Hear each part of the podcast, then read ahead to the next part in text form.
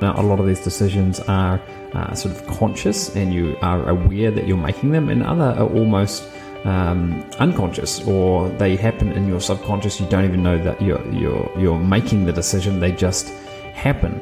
Now, the same study that showed that Brits make over 770,000 decisions in their life also showed that the average person regrets something like 17, 18%, almost 20% of the decisions that they make. The number was 143 uh, thousand from memory. Now, if people are making a lot of decisions that they ultimately end up regretting, then you can think it would be beneficial to have some kind of a framework, at least for the most important decisions in your life. You're listening to The Growth Booth, the show focused on achieving lifestyle freedom through online businesses. Whether you're looking for step by step strategies to start building an online business, simple game plans to grow your business, or proven lifestyle freedom frameworks, you are in the right place. Stay tuned and be sure to join the thousands of listeners already in growth mode. Burke here, welcome to the Growth Booth. This is episode number 35, where today I want to talk about decision making. Now, we make decisions all the time, literally all the time. In fact, a study showed that people in the UK make an average of 770,000 uh, decisions in their life, which works out to be around about 10,000 decisions a year. And I think even that probably comes out on the low side when you consider that we make decisions about the most minute things that we do on a daily basis, like which type of tea should I have? Should I have a cup of uh, Earl Grey tea or a cup of green tea? Uh, and many, many other decisions as well. Now, a lot of these decisions are uh, sort of conscious and you are aware that you're making them, and other are almost um, unconscious or they happen in your subconscious. You don't even know that you're, you're, you're making the decision. They just happen. Now, the same study that showed that Brits make over 770,000 decisions in their life also showed that the average person regrets something like 17, 18%, almost 20% of the decisions that they make. The number was 143 uh, from memory. Now, if people are making a lot of decisions that they ultimately end up regretting, then you can think it would be beneficial to have some kind of a framework, at least for the most important decisions in your life. Now, in saying that, sometimes you don't know what the most important decision is because a tiny little decision or a tiny little event can go on to have huge repercussions. And you may have heard of the butterfly effect. The effect or the theory goes that a butterfly flapping its wings could result in a tornado or a mega storm somewhere else in the world. Now, that same effect or that same principle is true in lots of areas in life. So, when you're making decisions, it's really important that you think it through in a strategic manner. You're not going to think every single decision that you need to make through, but the most important decisions, it would be good to at least have some kind of a framework through which to approach them. And decisions can be influenced by lots and lots of different things. It could be as simple as the time of the day or psychological factors, uh, maybe your perception at a moment in time or an intention that you've got, maybe an emotion or a motivation that you're experiencing or a belief system or cultural or societal uh, patterns or expectations, lifestyle capacity, capability, and so much more. And as I mentioned earlier, decisions can be conscious or they can be unconscious, they can be uh, small or they can be absolutely huge, life changing. And the small choices can really lead to big consequences. I mentioned the butterfly flapping its wings. There's a really interesting study on how this theory came about from a geophysicist from MIT. And it's amazing how this guy, this scientist, came up or recognized the fact that a tiny little, uh, almost unmeasurable um, e- event like a butterfly flapping its wings could result in a significant weather pattern uh, you know, months from now or years from now. So it, it really is amazing. And if you uh, look for Daniel Rothman butterfly effect, you'll be able to find uh, an article uh, that he wrote or a summary of uh, what his studies were about and some of the experiments that he did. Really, really mind blowing stuff, especially when you take the idea and apply it to something like your own life or or business.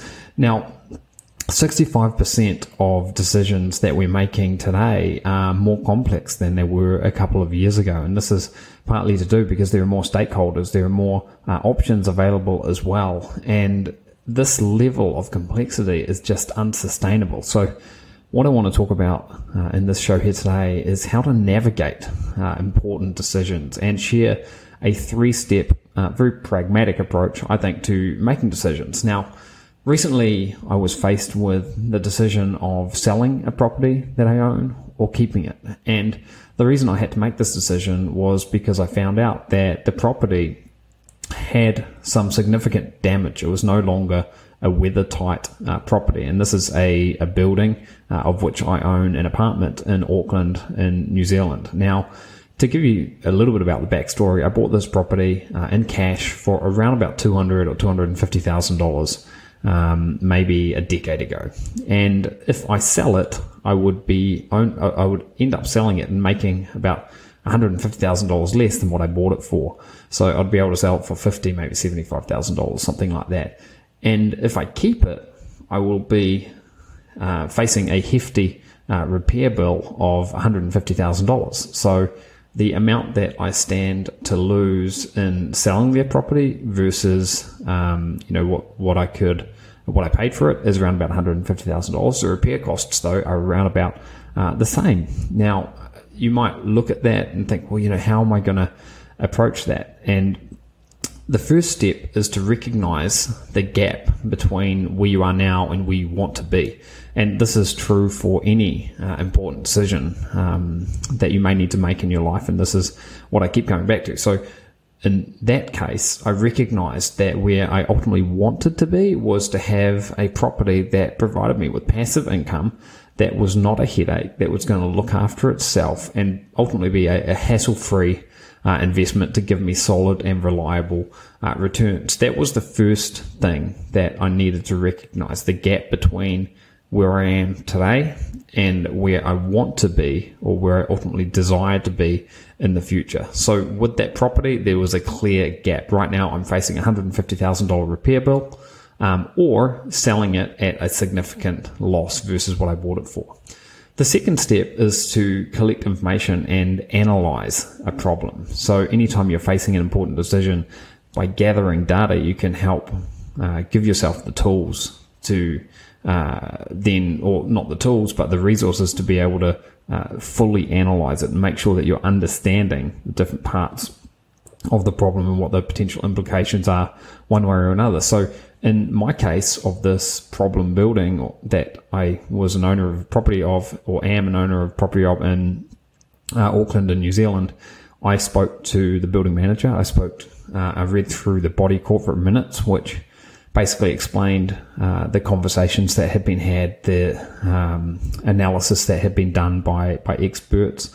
I looked into my own experience, having owned uh, and continuing to own a, a, large number of properties around the world, and having experienced uh, things like um, water tightness or just different types of of problems um, in the past, and how those had uh, sort of panned out.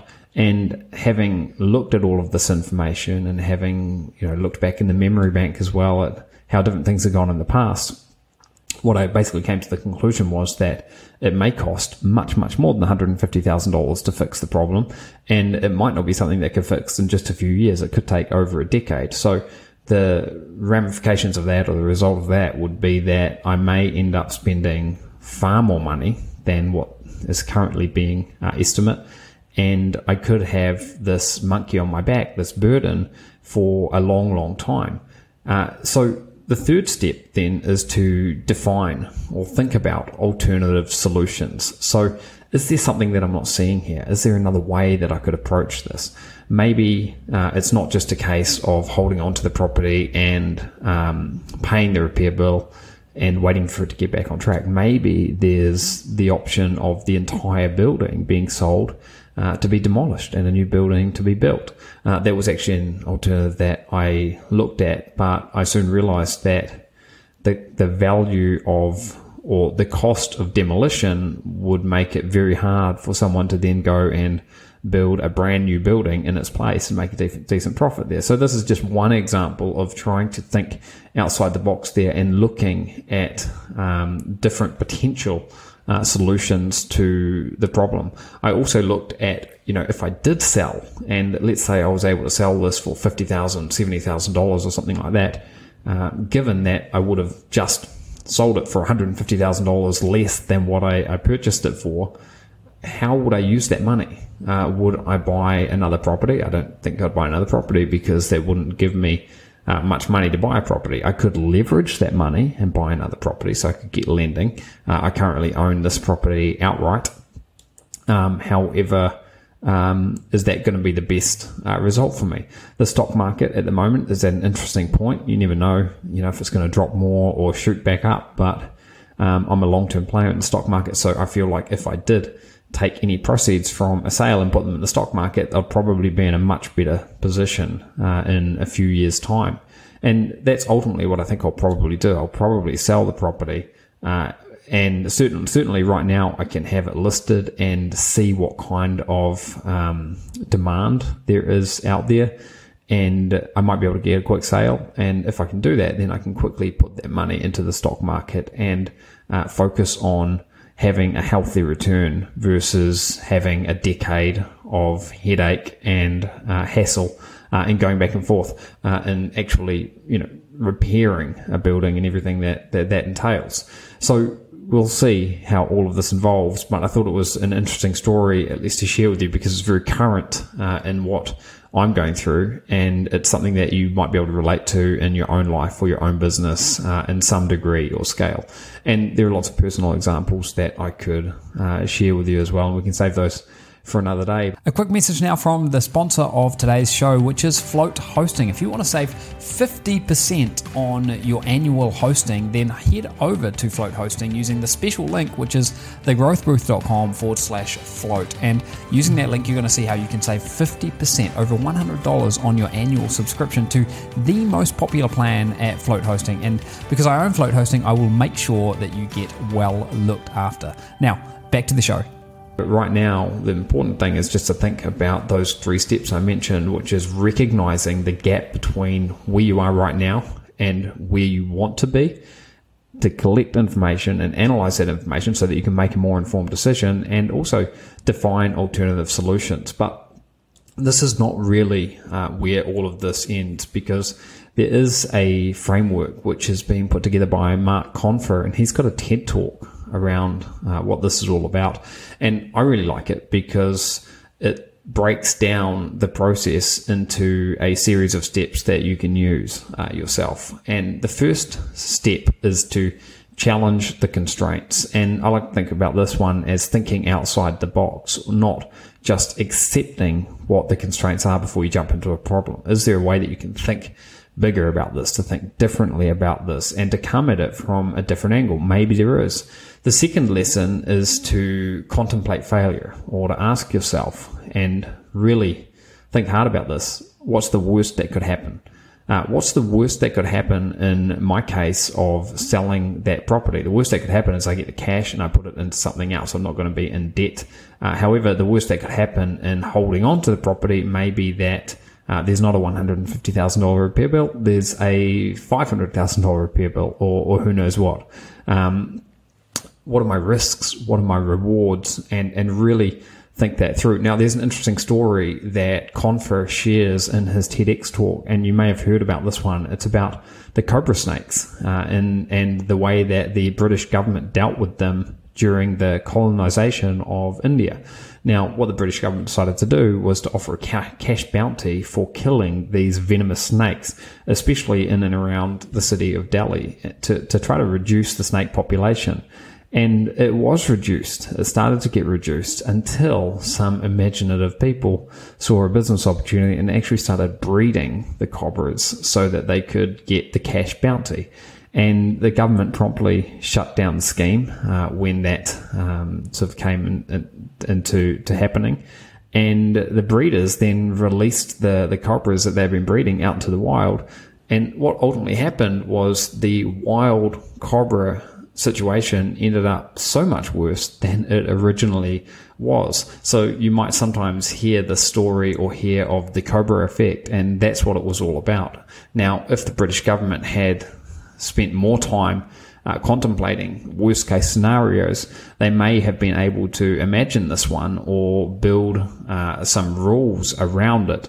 Um, to make sure that this particular risk was mitigated. So that's the second lesson is to contemplate failure and what's the worst that could happen. And then the third is to sanity check the basics.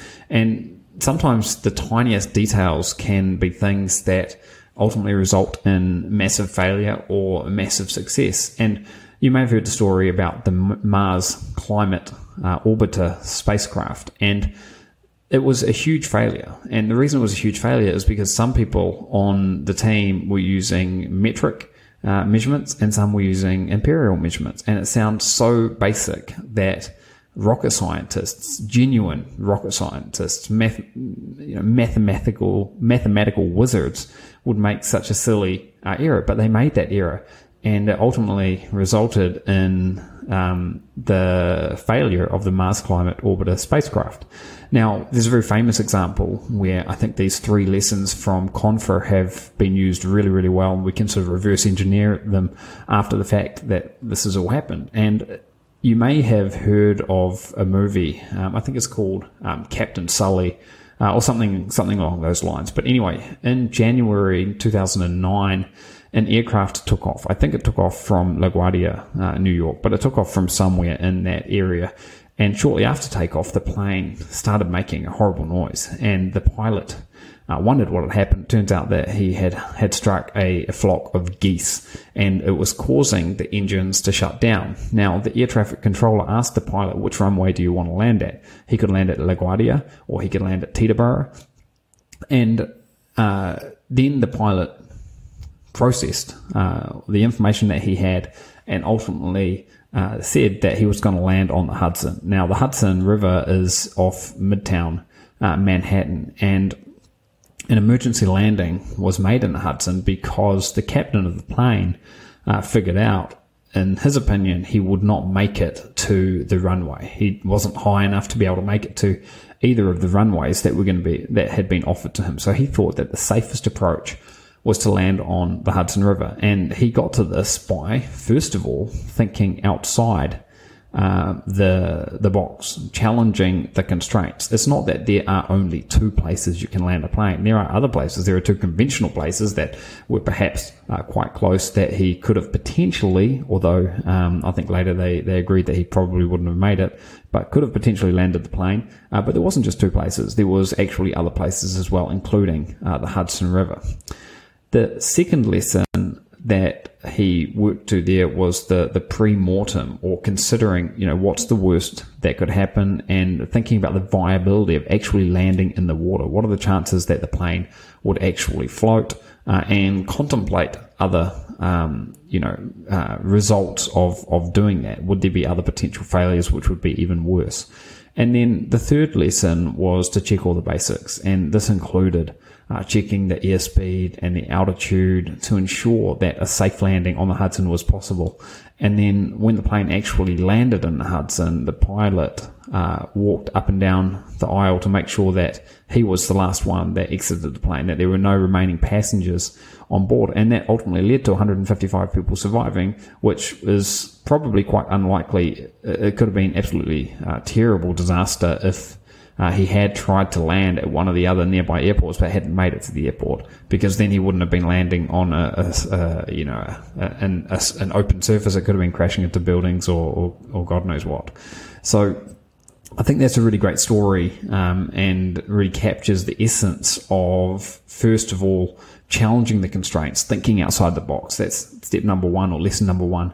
Contemplating failure and asking yourself, you know, what's the worst that could happen here, and then sanity checking uh, the basics. So as we wrap this episode up, if you've got something that's overwhelming you, or if you feel out of your depth, something that you might want to do in addition to trying to apply some of the lessons that we've been discussing here today is to talk to someone and ideally someone with past experience. But if you don't have someone or you don't know someone with past experience, maybe you can hire help or even if you can't hire help or you don't know someone with past experience, then just the fact of talking about it can bring ideas uh, out into your consciousness. And sometimes I find that uh, when I talk about uh, a challenging situation with someone, it helps me process and see the situation in a new light. So I think that's a really, really easy thing that you can do.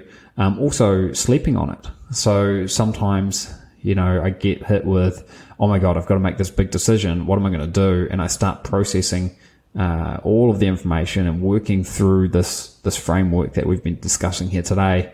And then I just go away and sleep on it, get some time away and while you're sleeping on, on something like this, your brain doesn't just stop working. It gives you chance to sort of step back and get some clarity. Because sometimes when you're asked to make a decision, you, you can sort of imagine that you're in amongst the forest and you, you're trying to navigate which way you need to go when the easiest way to navigate would be if you could put yourself above the forest. Then you could see the full terrain. And by stepping back a little bit and giving yourself a little bit of space, sometimes that becomes so much easier. And I find that on a personal level, uh, that, that certainly works for me. And getting a good night's sleep and then coming at it again in the morning is oftentimes a really, really good uh, way to approach uh, a challenging situation and challenging problem.